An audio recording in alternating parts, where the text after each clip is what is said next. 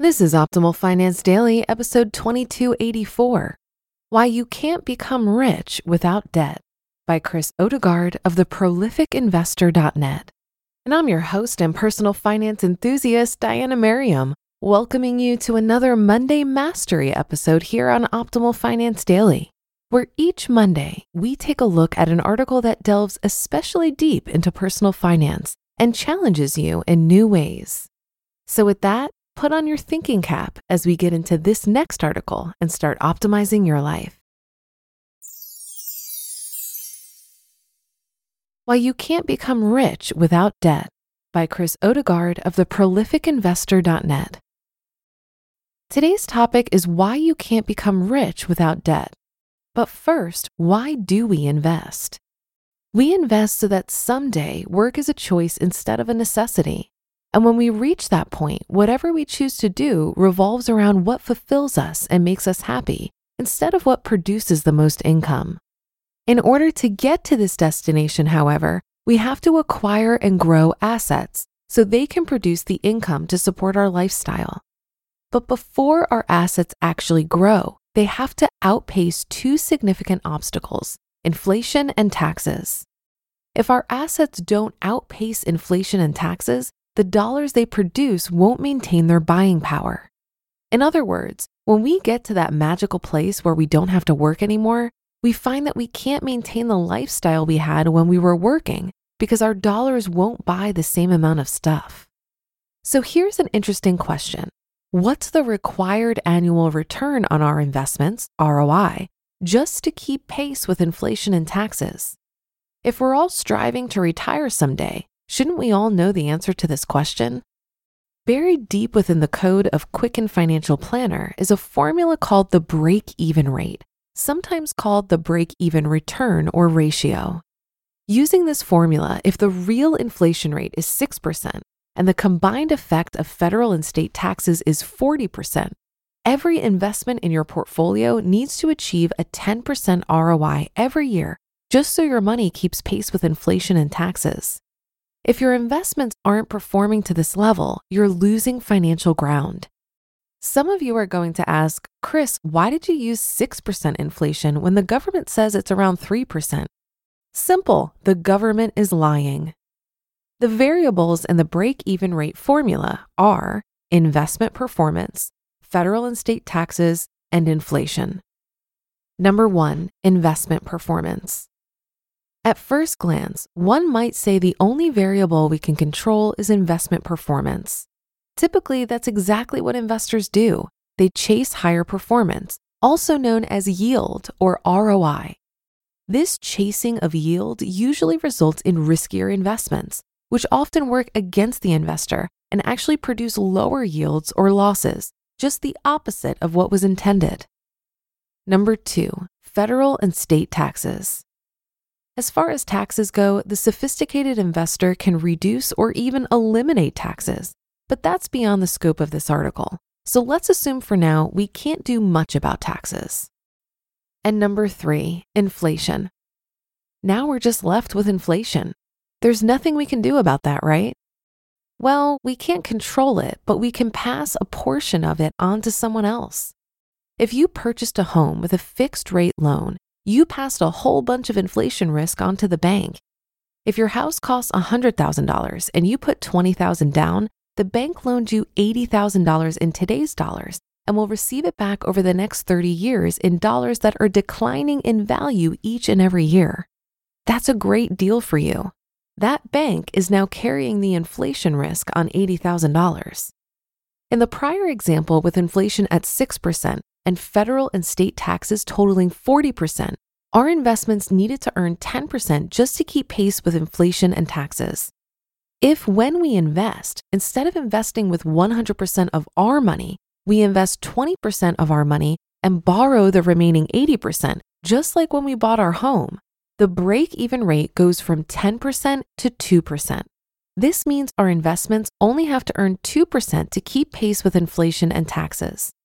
And you did all this without taking on any additional risk, provided you got the right amount and type of debt to match the asset. You see, the inflation rate in the formula only affects the cash you invest, not money you borrow at a fixed interest rate to invest. This is why you can't become rich without debt. In fact, you barely break even without debt. There are some very popular and successful people out there telling you that you need to get out of debt, but they're only telling you part of the story. The rest of the story is that there is good debt and bad debt. Bad debt can lead you to financial ruin, and good debt can make you rich. If you've racked up a bunch of credit card and other consumer debt buying, you need to pay off that debt. But once you've done that, you need to use good debt to buy assets. That good debt will, at minimum, preserve your lifestyle in retirement. And if you desire to be rich or build generational wealth, good debt is the only way to get there. You just listened to the post titled Why You Can't Become Rich Without Debt by Chris Odegard of theprolificinvestor.net. It's no secret that something always comes up when you're running a small business. It's time to take the pain out of payroll benefits and HR and put the joy back in running your business with Gusto. Gusto's payroll and HR services can make it a little easier. Gusto was designed for you, the small business owner. They take the pain out of running a business automatically calculating paychecks, filing payroll taxes, setting up open enrollment. Gusto does it all. Want more? Time tracking, health insurance, 401k, onboarding, commuter benefits, offer letters, access to HR experts. You get the idea. With Gusto, you can focus on the joy of running your business. It's super easy to set up and get started. And if you're moving from another provider, Gusto can transfer all your data for you it's no surprise 94% of customers are likely to recommend Gusto. 94. Here's the best part. Because you're a listener, you get three months totally free. All you have to do is go to gusto.com slash OFD. Again, that's gusto.com slash OFD. I'm telling you, you're going to love Gusto. Get started today. While I agree with Chris that it would be challenging to invest in a real estate portfolio without debt, you can absolutely reach financial freedom without investing in the stock market on margin. When you hear about people who lost everything in 2000 or 2008, a lot of the time they were investing in the highest flying and most risky growth stocks. And more importantly, they were borrowing on margin to do it. The lesson here is that if you borrow money to invest, you are multiplying your risk and could lose all of your money and more. And this does happen with real estate as well. Think about how many people were underwater on their mortgages after 2008. This did not and will not happen to you if you're invested in low cost, broad based index funds over a long period of time. In essence, you can handle stock market risk if you don't multiply it. Further, if you're investing in tax advantaged accounts like your 401k or IRAs, your real rate of return is going to be much closer to your nominal rate of return due to the tax benefits of these accounts. I don't know anyone who is paying 40% on their investment returns across federal and state taxes. The capital gains tax rate is 0, 15, or 20% on most assets held for longer than a year, and state capital gains taxes range from 0 all the way up to 13.3% in California. Chris's argument on needing over 10% ROI to break even as a justification to invest on margin seems to be based on investments held for less than a year by someone in the highest tax brackets. And in terms of inflation, your personal rate of inflation could be much lower than the national average, especially if you don't buy what you don't need and you're willing to substitute with less expensive alternatives. For example, Yes, grocery prices have gone up, but I'm still able to consistently find meat on sale for around $3 a pound.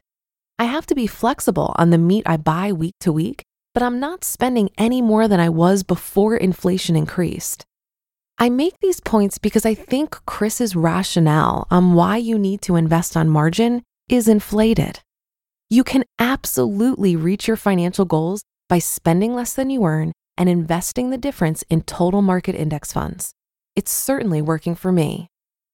But that'll do it for this episode. Have a happy rest of your day, and I'll be back with you again tomorrow, where your optimal life awaits.